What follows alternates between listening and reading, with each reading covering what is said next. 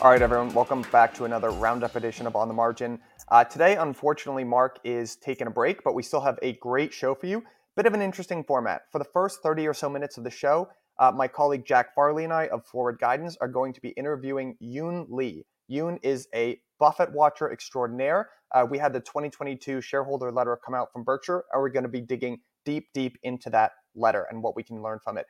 The last half hour is going to be Jack and I going back on some of the more typical macro talk that we usually do on the roundup. So without further ado, we're going to get right into it. Enjoy.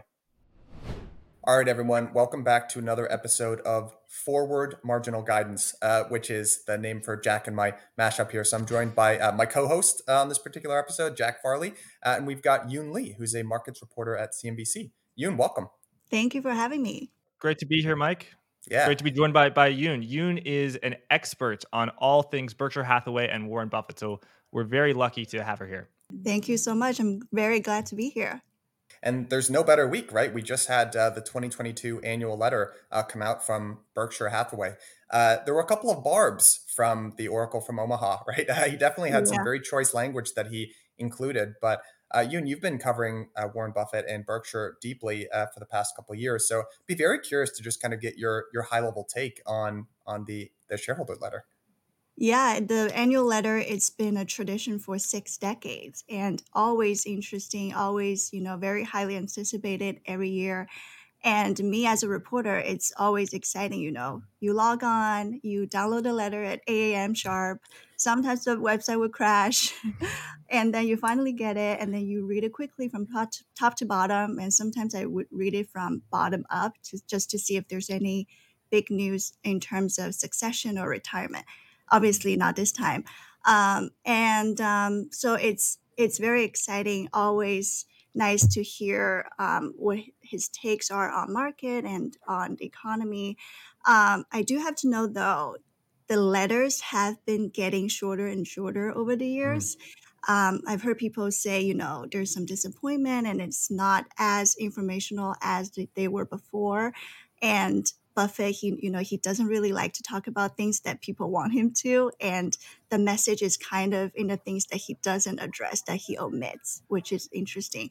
Um, but there are still some takeaways from this year's letter. And um, I think the biggest headlines, um, one of the biggest headlines we got this year was how he really defended stock buybacks and pushing mm. back on critics. Um, as you said, you know, I'm sure you read this wonderful quote in the letter, and I'm going to read it to you right now. Um, so he goes, "When you're told that all repurchases are harmful to shareholders or to the country or particularly beneficial to C E Os, you're listening to either an economic illiterate or a silver-tongued demagogue, characters that are not mutually exclusive." So really slamming the critics there. Um, very interesting language.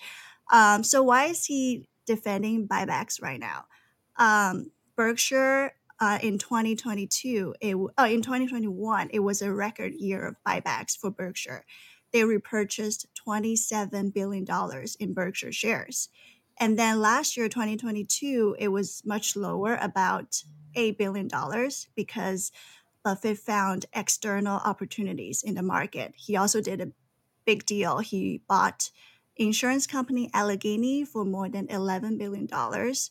So he, you know, he found other ways to deploy his mountain of cash. So he bought back less, few, way fewer shares. Um, and buybacks have been under fire recently, um, mm-hmm. especially among politicians. You know, it's kind of politicized.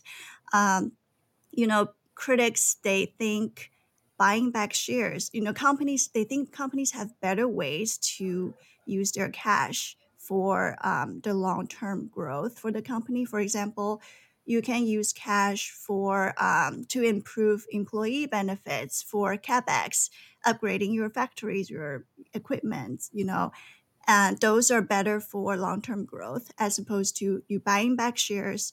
You're essentially lowering the number of outstanding shares, right? Your share count goes down, so your stock price automatically gets a boost. And that might not be sustainable if you stop doing that, right? Um, so, and then obviously Buffett disagrees with that. He thinks buybacks are beneficial to all shareholders because he said the math is simple. You know, share counts goes down, and then your interest in all different kinds of Berkshire businesses goes up. So it's beneficial to shareholders. So I thought the buybacks discussion was uh, that was something that really jumped out to me. Right. Yeah. For for. Charlie Munger, Warren Buffett's partner, that type of language would be par for the course. But for Warren Buffett, that was definitely some very fiery language right right there, with silver tongue, yeah, like de- demagogues. And yeah, Yun Li, just for our audience, so when a company makes money, there are two ways it can return capital to shareholders. One is uh, via dividends, and the other is buybacks, when they buy back their own share, reducing the, the number of shares. So uh, you are absolutely right that the st- stock price tends to go up. There's upward pressure on the on the stock. Uh, however, I think Warren Buffett, he focuses much more on the, you know, he's all about businesses, not stocks. He, uh, he, he's about uh, the fundamental earning power. So, uh, you know, if we buy back stocks, there are fewer shares. So the uh, earnings per share uh, goes up. So he's a defendant of the uh, practice of buybacks, which he thinks is legitimate and can be good in, in uh, some instances.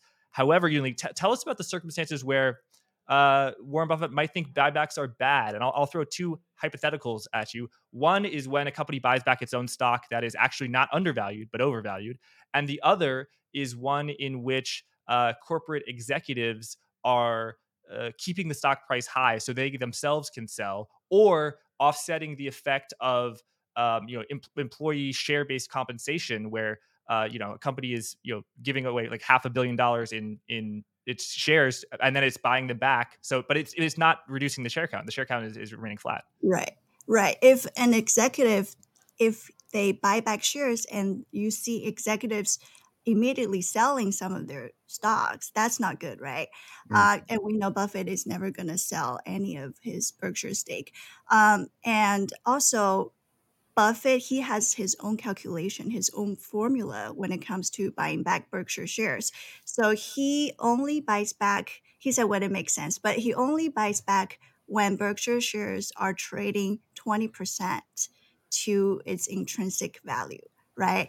And then he has his own calculation of intrinsic value, which is, um, you know, his investment plus cash plus um, the value of his different businesses. You know, he has insurance companies, energy companies, railroads, retailers, all of that. You add that up, and then you apply a reasonable multiple, sometimes, I think typically eleven times, and then you get the intrinsic value. Um, if it's trading twenty percent or more in, into that value, intrinsic value, he tends to buy back shares. So he really thinks about um, shareholders and, you know, if it if it makes sense for Berkshire to buy back shares. He really looks at the stock prices. And now um, Berkshire hit its record high in March last year. Um, it's above half a million dollars, really high. Uh, now it's, you know, down a lot. So we're maybe he'll buy back more this quarter. We'll see. Hmm. And uh, what do you think his appetite is for acquisitions? Uh, he, he notably was somewhat on the sidelines during twenty twenty, and that you know that annual meeting of twenty twenty really was quite stark when he was announcing, you know, I don't know if the airlines can, can make it. Um, and he sold sold all of his airlines at uh, you know, low prices. Then in twenty twenty-one, there was a moment during not during the letter, but during the annual meeting where he said, you know, we're actually finding our companies can pass along prices. We're being charged more, and then we're charging more, and that you know was a very, very uh, important sign for the, the global economy. What, what do you think? Uh, what do you think? What do you think Buffett has cooking right now? What what is he thinking? Is he as worried about a potential recession as uh, you know many some folks are, or you know, does he not think that way? He's just focusing on, on finding the best quality businesses. Is he seeing bargains? You know, what what do you think he's seeing? What if the letter was completely um, you know un, unaudited and it was just his stream of consciousness thoughts? What would that letter say? I think he is haunting some targets right now, especially after this big sell-off we've seen last year, and price asset prices have um, come down a lot, right? And then he's been touting this elephant-sized target for years. And people wonder, you know, if Allegheny was that elephant-sized deal. Probably not, only eleven billion dollars, right? Um, and then he also, one of the biggest moves he did last year was uh, buying a lot of Occidental petroleum shares. Um, he even got approval to purchase half of the oil company, right? And um, Berkshire's stake is above twenty-one percent now. Um, and I've talked to many people who think he is probably going to buy more Occidental shares. And especially now the stock is um, below his average purchasing price. Um, and, you know, he was really spot on. So the two biggest stock picks last year, Occidental and Chevron, two energy stocks. And guess what? Energy sector was the best winning, the biggest winner last year. Occidental was the big, the biggest gainer in the um, S and P five hundred, right? And then, um, and now we're seeing this reset, this little correction this year. So he might get more um, shares in the energy sector, which is a very traditional value sector. Um, and um, and he's doing a lot of stuff. I mean, last quarter, um, he sold um, a significant portion of Taiwan Semiconductor. I don't know if that stock is on your radar. He bought four billion dollars of Taiwan Semi in the third quarter, but sold most of it in the fourth quarter, which is very rare mm-hmm. for this, you know, he's the biggest buy and hold guy, right? Yeah. Um, so, so it's rare to see him get in and out of the position, such sizable position that quickly.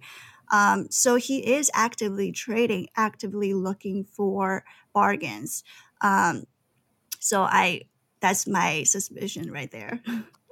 And you, you, do you have a sense of why he got out of Taiwan Semi? As you said, very rare for Buffett to get in and get out of things. He is the ultimate buy and hold. The ideal uh, duration for holding a stock is forever. I think he, he said you know, yeah. exactly that. So, you know, for the you know, average trader, oh, I got into this stock, I got out of that stock, you know, that's somewhat common. Uh, Buffett is not about that at all. He's a long-term investor. So for him to sort of buy it, uh, this Taiwan Semiconductor and then flip it the, the next quarter, uh, it says something. Is he maybe worried about U S China relations, the CHIPS Act?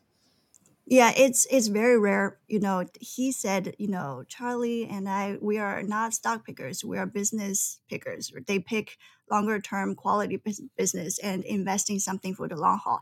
It is very rare.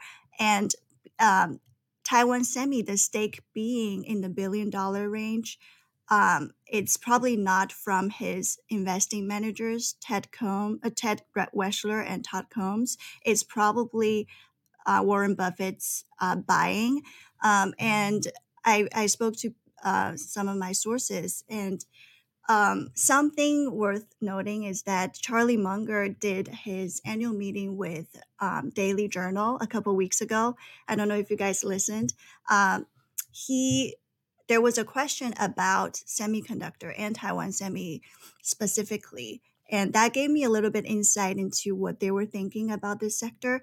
And he specifically said that it's really hard to time the sector, to time, to buy something because of the cyclical nature of the semiconductor industry.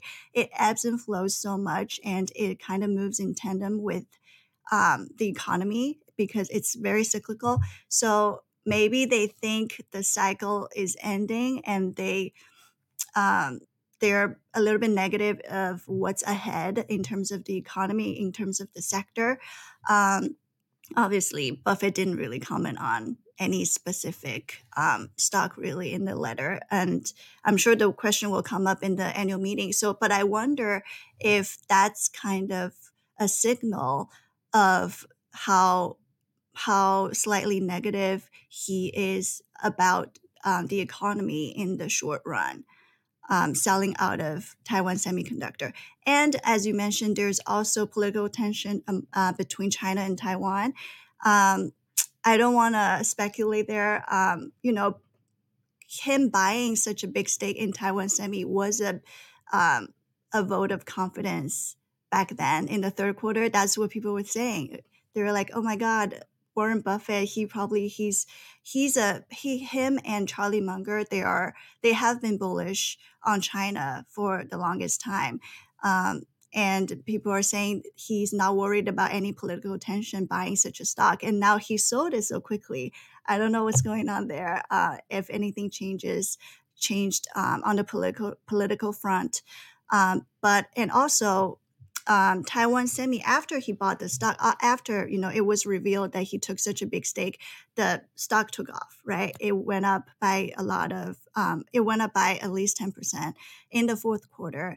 Um, and maybe he thought, you know, we've got enough profit to take here. Um, and of course, it went on to uh, rally a lot more this year, which he kind of missed out on the biggest rebound there. Um, but that's another story. So that's some of the the reasons that I can think of, of him right. selling that stake. Thanks. And is there any whisperings of Berkshire Hathaway buying any uh, Chinese equities? Warren Buffett, as a, you know, in the in the past, he bought a, a large stake in PetroChina early early two thousands. That turned out fantastically. Uh, I mean, Charlie Munger is he loves China, um, and you know some of his private wealth is you know invest a lot of his private wealth is invested in there. I mean, he's spoken saying Jack Ma shouldn't have said what he said. Uh, so yeah, so it's and the Chinese equities have, have been you know from where they were. You know, a year or two ago, very depressed, and you know they're they're valuation people. So, uh, might they be interested in, in getting into China? And if not, what does that say?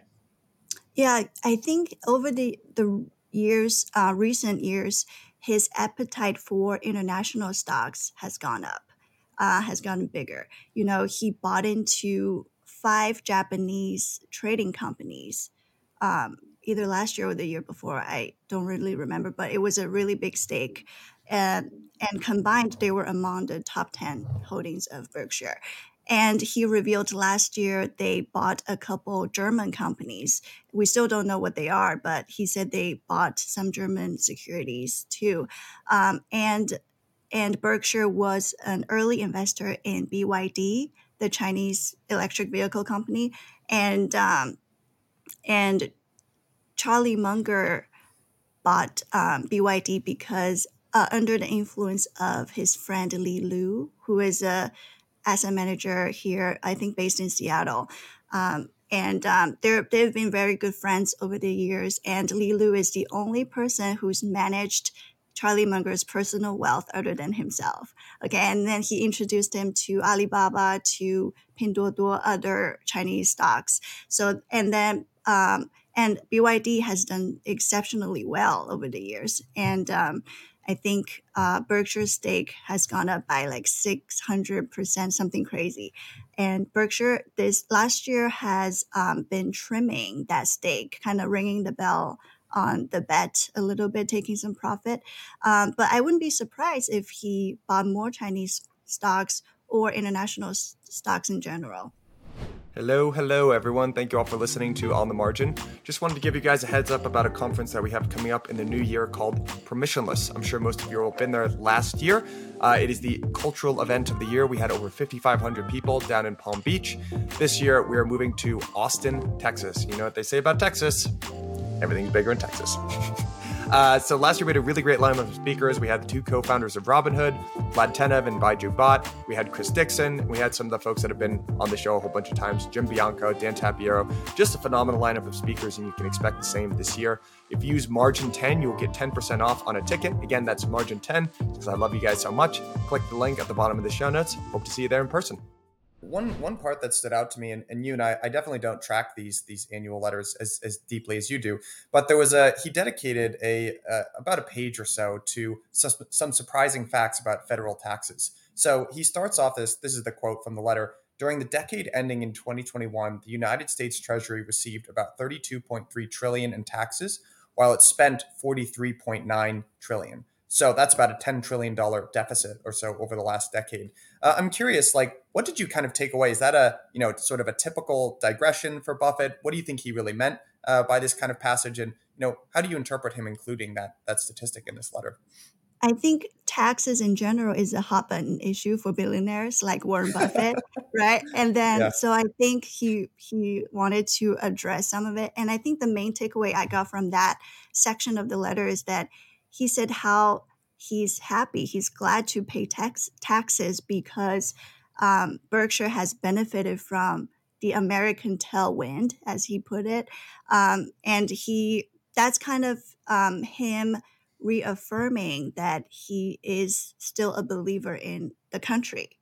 Mm. And um, and especially last year. And then that's a message he's been conveying to shareholders years after years, right? Bet on America, never bet against it. Even uh, during the pandemic, at the height of COVID, he his his really key message to investors was that never bet against America, because the country always prevails. We've been through wars, we've been through natural disasters, political chaos. We always prevail, we always survive. And um, I think um, that portion of the letter is, um, that's my takeaway from that portion of the letter. Just, he wants to say that I'm happy to pay my taxes. Um, I'm betting on America. I'm benefiting from America, from capitalism. And that's what I have to say about it, about taxes. I think that's, yeah, that's my takeaway. Yeah, absolutely. I think, you know, he he started off this this shareholder letter sort of thanking, uh, right, the his sort of L Ps in a sense for for Berkshire Hathaway, the the people whose money he is uh, managing, you know, uh, on on behalf of, and and that is who he says he has in mind when he's when he's writing this letter. However, mm-hmm. you know, when you kind of look at his his thoughts on uh, stock buybacks, right, and that particular Barb, uh, a silver-tongued demagogue. You know, there's a very limited number of people that that could potentially refer to. And I look right. at his uh, his description of of taxes.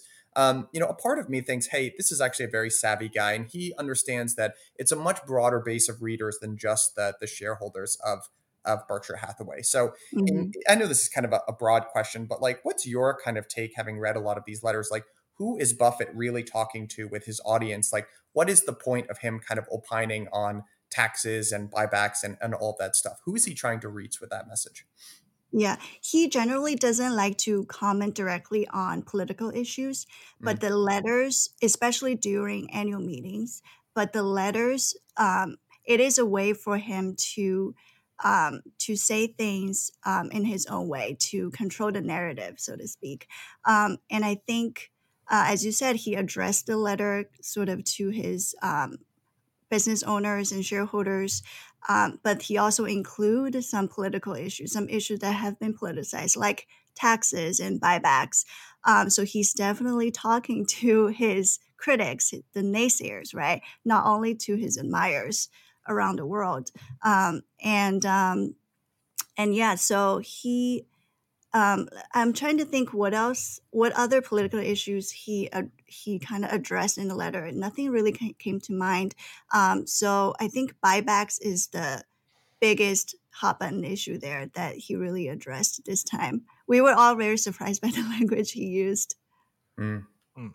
Yeah. You, I've got a question, which is people have a characterizations about what level of interest rates or in what direction they're going in are good for some companies. So a growth, an unprofitable technology stock, rising interest rates are really bad for them, but a bank, they're really good for them. What is your sense of how uh, rising interest rates affects Berkshire Hathaway? Because their insurance business takes in a ton of cash, and they have, you know, hundreds of billions of dollars in treasury bills, which two years ago yielded nothing and now yield, you know, close to five percent.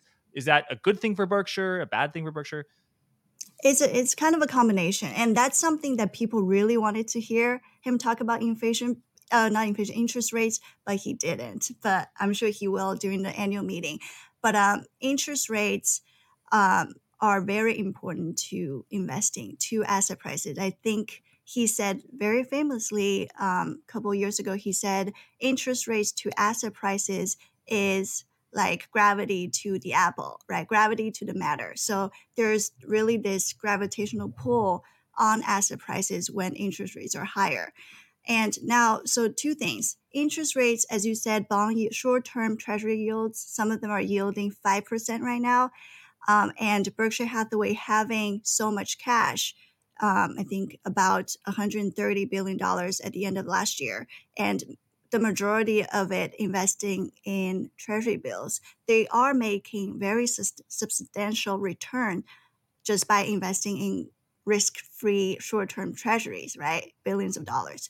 And um, and also there's another aspect, which is that higher interest rates give Berkshire an advantage when it comes to deal-making. You know, mm. Buffett and Berkshire, they were not, they, they didn't pull the trigger for the longest time there because the, the comp- competition was getting really tough. They're compete. They were competing with SPACs, you know, they were competing with private equity. And because those those people, they're borrowing money for free. Interest rates were zero. And now interest rates are much higher. And Berkshire Hathaway have so much cash that they can tap into, so much liquidity. They can, you know, it really gives them an advantage when they go to, you know, negotiate for deals, because his competition, private equities and uh, others, they might have a hard time because they need to uh, pay such high interest uh, interest when it but, comes to making deals. That's um, such a good and point. Also, I didn't think of that. Yeah. Sorry, go ahead. Yeah, and also Berkshire um, has a, a myriad of different businesses, from more capital-intensive ones like railroads, um, energy, to uh, retailers and insurance companies, you know, and then they employ so much employees. Uh, you know, wage inflation, as we know, is very sticky right now. Um, and inflation, it is um, taking a toll on Berkshire Hathaway's different operating businesses. And um, and I think, uh, but it's operating businesses, it, it last quarter, it fell a little bit, eight percent compared to a year ago, um, give, because of the hit it took from inflation um, and higher interest rates. Mm, thanks. Yeah, just on the car insurance front, I know mm-hmm. that uh, there was a time GEICO made made a lot of money from the, the float, and that, you know, source of uh, neg- negative capital. Really, uh, you know, they can get capital at, at negative rates. Um, but they might have lost a little bit of money, might not have done as well as folks like Progressive, and uh, because they use things like telematics, you know, which I don't really understand, but it's, you know, it's technology to uh, see, oh, this person is going too hard on the gas pedal, so uh, we're going to increase their rates. And they they were late to that. Do you have a sense of their plan to get back into the business? And, you know, Ajit Jain, who who runs their insurance operations, uh, remarkable track record. Uh, but, you know, is he, is he, you know, up, up to date on, on, on telematics, which is kind of like a newer thing? You know, he's uh, close closer in age to, to Buck, you know, that, yeah. that demographic. It's, yeah. it's a really good question. GEICO has been really underperforming, uh, especially compared to Progressive. Like you said, they are late. Um, they didn't really do the telematics. I don't really understand what it is either, but I know they've been posting a full year of underwriting losses. Um, and Buffett said in the letter this year, they're expecting a profit uh, in the full year of twenty twenty-three. So they might, there might be a turnaround going forward. And another thing to note is that GEICO C E O is Ted Combs, who's also one of uh, Buffett's investing lieutenants. Uh, so he not only runs GEICO, he also manages um, a portion of Berkshire's equity portfolio. And when he took the C E O position, Berkshire, uh, he signaled that it would be a temporary position. Uh, he will be finding a replacement for him because of uh, the big uh, responsibility he has uh, across Berkshire's different aspects. Um, so people are wondering if they are going to find a replacement C E O for GEICO soon. So that's a question that I'm sure will come up during the annual meeting. Interesting. My my my, you know, my final question for you about Berkshire is, so no one knows what the big whopper is going to be, or if if the big if there is going to be no big, big whopper. Only really, you know, Warren Buffett, Charlie Munger. But I'm sure, you know, there there might be rumors of, oh, it could be this, it could be that. What are the sort of whisperings about what uh, the prize that Warren Buffett might be eyeing for the next big acquisition? So, uh, yeah, there were always rumors about Warren Buffett's next deal, right? And um, I'm not sure if you know that there were some companies that track uh, that tracks um, planes, plane activities. So they would they would track, you know, which uh, which company executives they fly into Omaha. What does that mean? And um, and I think two years ago or last year, uh, they saw Uh, Hershey's jet landing in Omaha. I'm sure it's, it is all speculation. It is all rumors, but I just thought that was interesting. And Hershey, you know, when you think about it, it makes sense, right? You know, Buffett, he likes a big consumer, well-known brand. Kind of like, likes candy. Uh, yeah. yeah, candy. Like Kraft Heinz, Coca-Cola, that type of stuff. So, um, yeah, that's interesting. Hershey is one. And then, you know, him buying Occidental, all right, is not off the table. He can still do that. and um, he he has been acquiring more and more. You know, now is uh, more than twenty percent of the company. And um, so there's another interesting fact. So if he if he does take over Occidental, uh, he would have come full circle, because the first stock he ever bought was Cities Service preferred stock at the age of eleven. And forty years later, Cities Service was acquired by Occidental. And Occidental's wow. now C E O, Vicky Hollub, used to work at Cities Service. So it would it would be crazy if that happened. Yeah. That's fate. That, that's wild. And and uh, what did Cities Service do? Like in the oil field sector or something? Yeah, it's energy. It's uh, refiner. Ah, gotcha. Wow. Yeah. Interesting. You know, it was one of my, uh, you know, not too many takeaways here, but I, I did love the the section where he kind of reminisced about buying Berkshire Hathaway. And, you know, one of my favorite stories about uh, just Berkshire and Buffett in general is that Buffett calls buying Berkshire Hathaway the dumbest stock or the biggest mistake that he ever made, and has actually estimated that that purchase cost him about two hundred billion dollars in terms of opportunity mm-hmm. cost, which is just uh, a funny little, you know, obviously I think that's a little bit lighthearted, but it's just a yeah. funny, uh, you know, kind of look at history. Mm-hmm. And Buffett, he, sometimes he would admit that he's, he's made mistakes in the past, right? And um, he said when he bought Precision Car Parts, he said that was a big mistake. That was the big. That was um, more, way more than what he paid for Allegheny, and he said he he overpaid that, right? And then also um, famously when Berkshire bought, so one of the investing managers bought Amazon a couple of years ago. People were like, people were shocked. Oh my God, you're a value guy. You're buying Amazon. And who would have thought today forty percent of his portfolio is Apple, right? And um, so at that time he said, oh, I really missed out on Google. That was one of the biggest mistakes that he made, just because they had they had some insight into Google because how much advertising money GEICO was paying. He was like, we we had this insight, but we didn't really see see um, the potential there. So he and Charlie Munger repeatedly have said that they've missed out on missed out on a lot of technology companies um, that they really didn't really understand. But with the help of the younger guys, younger managers, they're able to uh, increase their exposure to the technology and take advantage of the growth, especially the last bull market. It really only benefited growth stocks, right? The FANG type of things, the FANG stocks, you know, combined, they took over twenty percent of the stock market. And um, and even though Warren Buffett got into Apple kind of late, but he still made so much money out of that single stock. Um, yeah. Right, and, and Apple bought, bought back its own shares, and then Berkshire bought right. back its own shares, so you get the double... Yeah. Uh, compounding effect. Yeah, that, I mean, that's one lesson that I learned from Warren Buffett is he when he says, oh, I don't understand Google, he's read the annual report from Google ten times. Like he understands yeah. it better than most people probably, you know, uh, most most people who own the stock of Google. But he just has such a high standard for for understanding that, you know, you, you should have excess humility. And uh, just because you can talk about it doesn't mean that you actually understand it. And uh, right. I think that's a good, good lesson. Yeah. And then he, I think when he buys something, he has to understand the whole industry. He has to understand the whole ecosystem and how the competition will shake out in the next decade or twenty years, you know?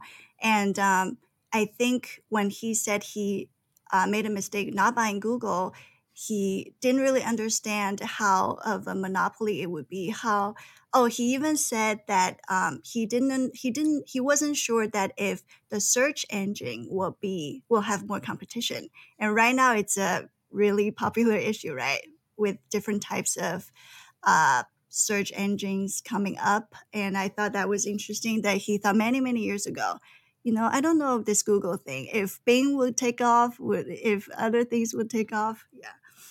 Yeah. And I think a lot of Warren Buffett's, um, a lot of those returns are just from not selling. Like there, I'm sure there are people who bought Apple in nineteen ninety-five and made two hundred percent of it. And were like, wow, I'm such a good investor, you know, but literally they know they're, you know, they could have made so much more if they just held. And I think to have that confidence to hold, you, you do have to really understand that.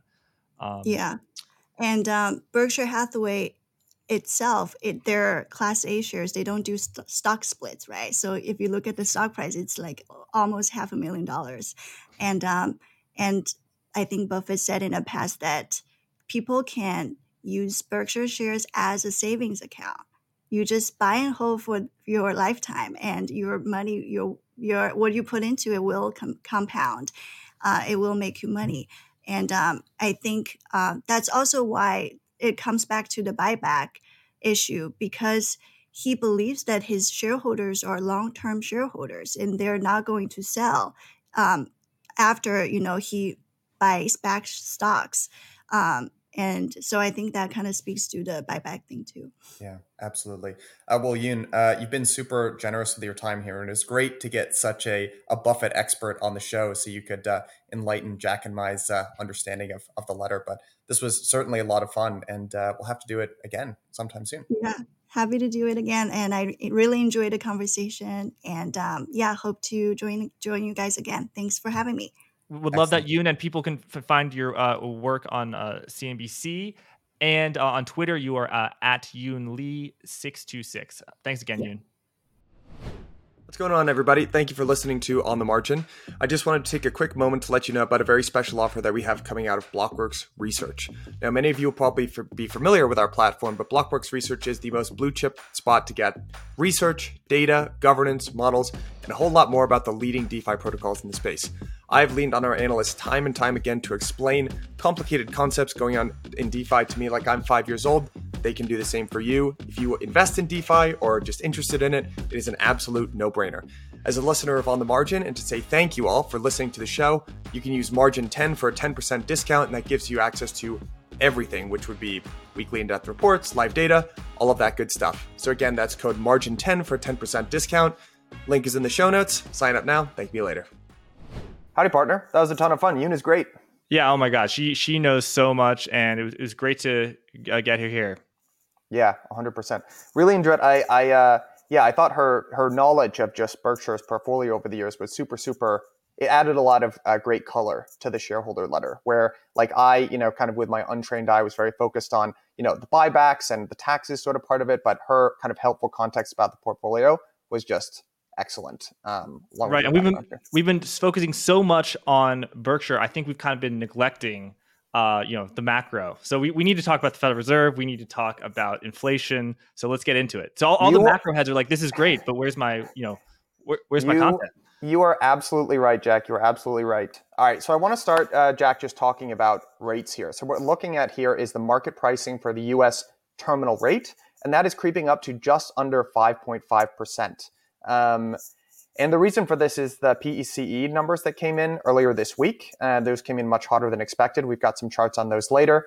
Uh, but again here, so the bond market just uh, responding just as you think it might, right? So we've got the two-year and the ten-year over here to the left, both of which are shooting up. But of course, we've got, uh, it's very inverted across the entire duration of the curve. Uh, so we've got the the two-year yield just climbing in at, or clocking at four point nine two percent. Um, And the ten-year yield, oops, I got the got the wrong chart there, uh, but that's at just over four percent. So there's almost an entire uh, percentage point, so one hundred basis points of inversion there. Um, what's your what's your kind of take here? I mean, uh, you know, just kind of zooming out from, from we've got kind of a, a climbing terminal rate, we've got a increasingly steepening yield curve, both of which are sort of uh, bearish signs for stocks in the economy overall. I know a couple of your recent interviews have been focused on kind of this uh, no landing, soft landing, hard landing. What are your sort of your sort of thoughts on this? Right. Well, I think the low unemployment rate just really gives the Federal Reserve a lot of room to to cut. Uh, I was surprised by these, you know, somewhat dovish meeting on, on February first. Uh, however, my my view that the rate cuts would be priced out of twenty twenty-three uh, has, you know, over the past few weeks uh, been validated. And Uh, yeah, if you could actually go back to the, to the prior chart that shows yep. on the bottom right, the two y- yield curves. Uh, so the red is the yield curve right now, and the thinner gray line below it is the yield curve on the first day of this year, January first.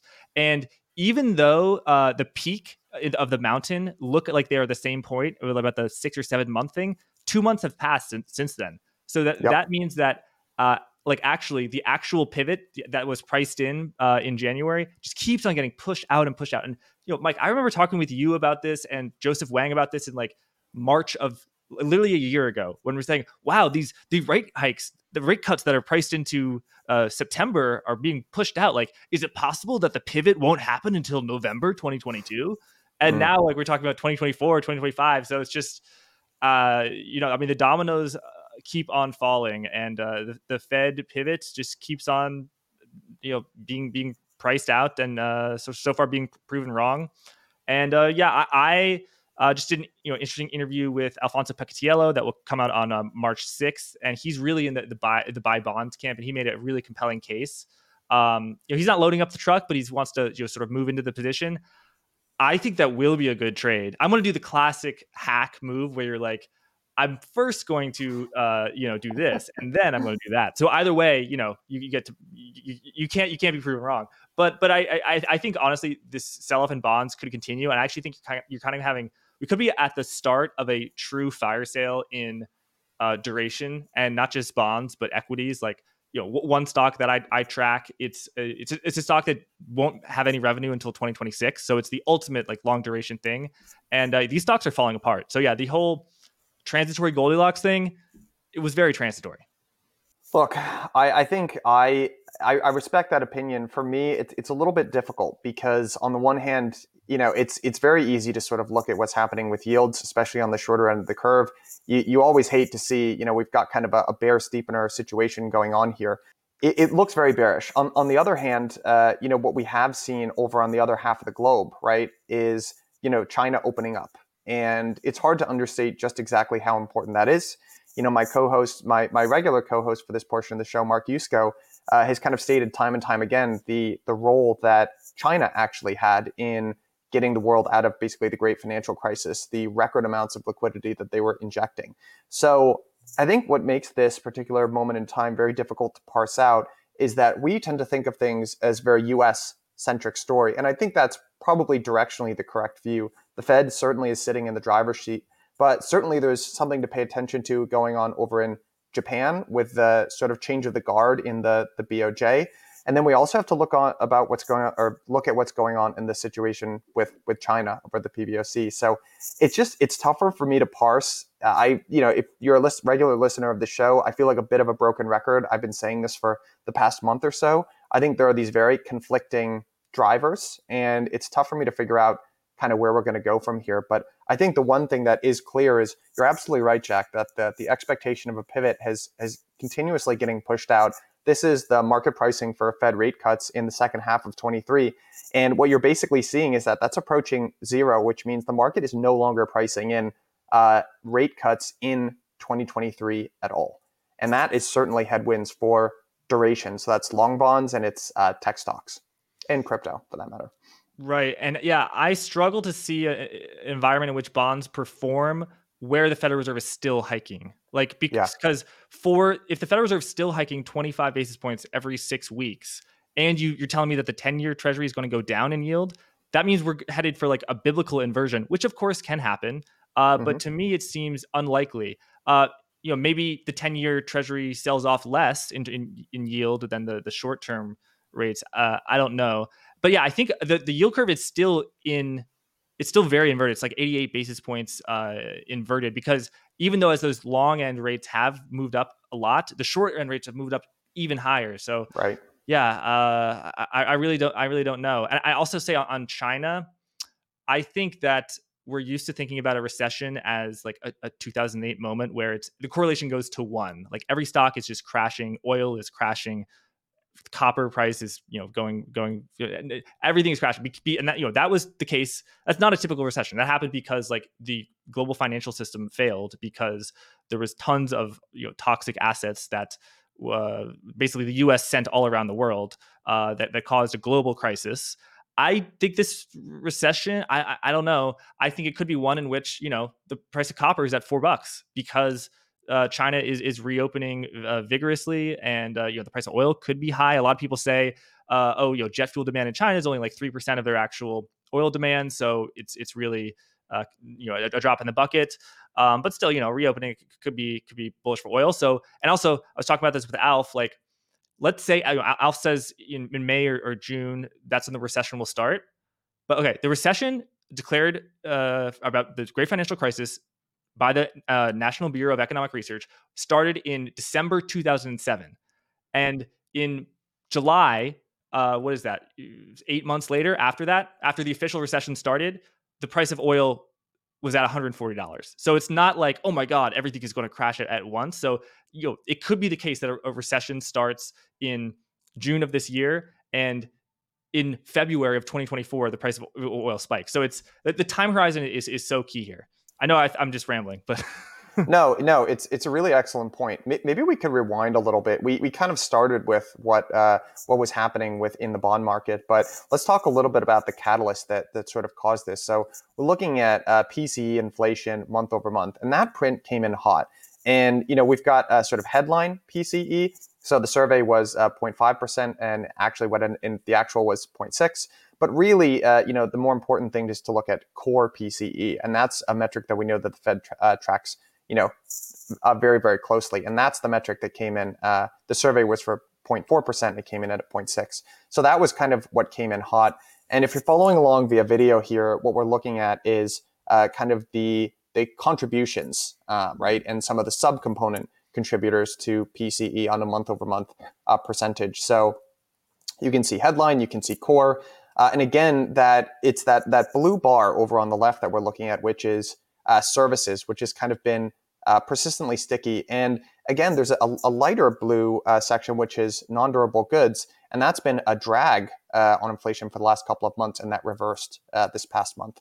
Any any other uh, anything else kind of jump out at you, Jack? And and and additionally, what do you think is is kind of causing this? Um, because I know you were certainly surprised. Uh, you might say, you might even say a little bit critical of uh, Fed Powell's uh, Chairman Powell's performance during the last uh, uh, F O M C. So I'd be curious, like, what do you think is reigniting this? And could you sort of uh, put some of the blame on kind of the the dovish stance that uh, the chairman took during the last F O M C?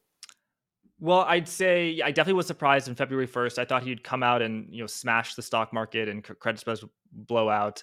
Um, so I would say I'm, I'm much more critical of myself for being wrong than I am mm. of, of Powell. Uh, I think that uh, rate hikes are a very delayed way of, of fighting in- inflation. You know, I like to use a framework that's not my own. Uh, Zoltan Pozsar, Perry Merlin, like there are four prices of money, um, uh, you know, interest rates, Uh, foreign exchange, like dollar versus euro versus the yen, uh, par. So like one hundred dollars in my bank account is the same as one hundred dollars in another bank account. And, you know, um, that that's a problem when you with like Lehman Brothers, stuff like that. That's related to credit. And then the fourth is the price level. How much do things cost? The Federal Reserve can has a decent amount of control over the first th- three levels if it wants to.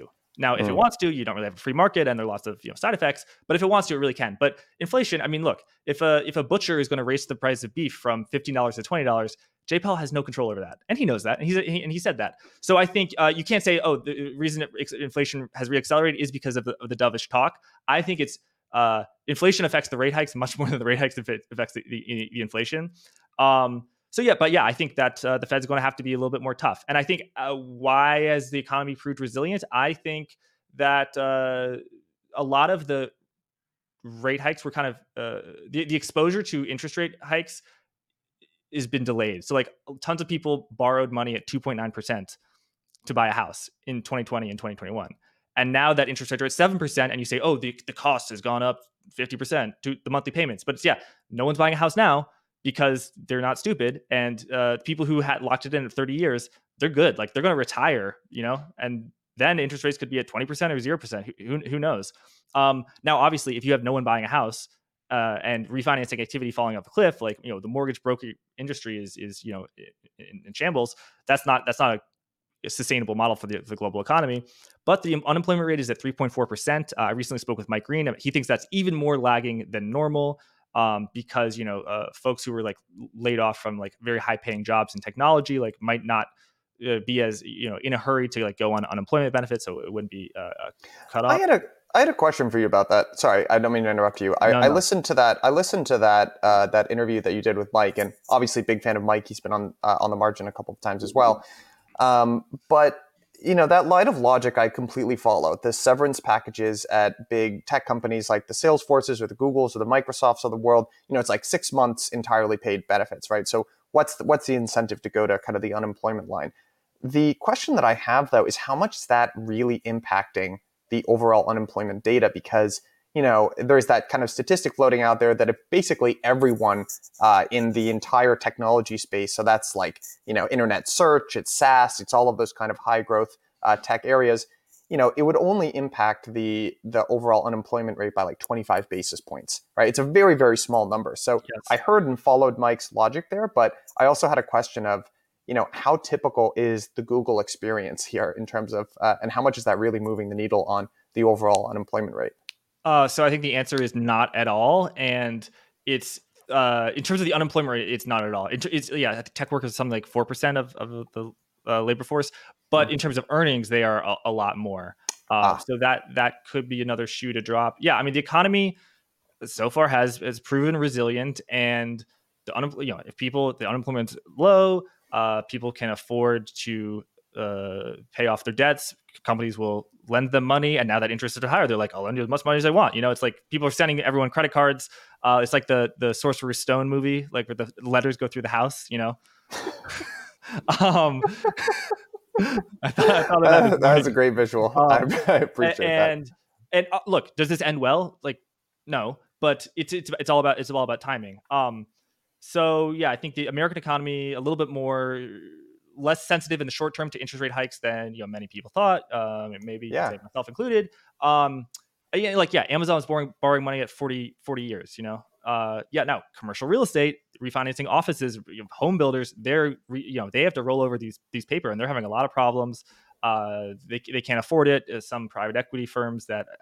Ha- they're not going bankrupt, to be clear, but they have funds that own assets that are defaulting. Um, and mm-hmm. that can be a strategic move. Like, it doesn't mean that, you know, the entire fund is in problem, but it's, it's not good. It's not good, but it's just a question of time horizon. If you want to ask me my base case, I think yeah. the ten-year treasury remains over four percent, or maybe even goes to four point two percent, four point three percent over the next three months. Uh, I think the ultimate doom and gloom recession call probably will happen, but I think that I'm just, I'm just looking at these rate hikes, and uh, I don't know. I think, I think once, once the rate hike gets priced in, it's pretty hard to price it out. The, the Federal Reserve tends to follow through. So, so we'll see. I don't, I don't know, but that's just, that's just my bias. What do I know? Uh, I mean, what do any of us know at the end of the day? But what I, it's, you know, it's just, you, you also make this point to me quite a bit. You know, if you want to score the bond market in terms of their predictive prowess over the course of the last two years, not doing so hot, right? They they completely missed the inflection point at in twenty twenty-one, even when Powell signaled very aggressively, right, that they were going to start fighting inflation and hiking rates. I can't remember exactly what what the verbiage was, but the bond market was the bond market was pretty significantly off. And asleep at the wheel, yes. It was asleep at the wheel, yeah. And it seems to me anecdotally, but also looking at the data and just, you know, keeping a relatively close eye on this, that there is a desire in the broader market for the Fed to pivot, right? People are kind of screaming uncle. They're used to the Fed responding when they scream uncle, and that's what they're not getting. So you kind of see this like stubborn climb in terms of that terminal rate, and it just steadily has grown, uh, you know, higher and higher. It, it, it it's, I guess it's just a, a bit of a surprise to me, frankly, that the economy has proven uh, able to withstand this amount of rate hike, rate hikes. But, you know, the point we we actually brought this up on on last week's roundup with with Mark. I think something that Uh, we got a little bit wrong, and I say we, I mean some of the, the topics that Mark and I chose to, to cover uh, a month or so ago, and you see this a lot on Twitter, is kind of this uh, this skyrocketing, it's like a lower savings rate, that the savings rate has kind of fallen off a cliff, uh, and then you're also looking at uh, booming sort of credit card debts. But what I think you have to look at in addition there is what is the total amount of household wealth, right, and what percentage of that wealth does the credit card debt uh, account to. And The the honest truth is that after the after the pandemic, whether it's transfer payments or the wealth effect or, or whatever it was, um, the American consumer and the average household is actually in a far better position than they were a couple of years ago. And if you kind of remove a lot of the statistics that we're talking about, you know, specific rates or whatever, the Fed is trying to choke off demand, right? That is what they have in their control. Historically, they've done that through the price of money and the quantity of money. So obviously, they're they're really trying to turn the dial on the price of money to the point where they see, you know, a persistent drop in demand. And they're kind of getting their wish, and they're kind of not getting their wish at the same time. We've certainly seen fall off in things like, you know, I S M and P M I, right? Like manufacturing index has respond, uh, manufacturing activity has responded exactly the way that you would think. But what has been stubbornly more persistent is retail sales. Mm-hmm. And maybe that's because for the last two years, the Fed has been wanting and incentivizing the American consumer to spend. And it's harder to just rip that back all at once. Maybe it's a result of transfer payments and people have more money than they had before. Maybe it's a result of the wealth effect and prices still have not reverted. Financial asset prices, whether it's your home, which is probably the largest component, but even stocks are still above their pre-pandemic levels, and maybe people still feel wealthy. Whatever it is, I think it's the American consumer that has been consistently resilient. And I mean, it's a little doom and gloom to say that the Fed wants to break the American consumer, but I think that's what they have to do in order to achieve their stated objective. So I don't know how long we have to wait for that. Right. And the uh, savings rate going from like twenty percent going down to two percent, that looks like a really bearish chart.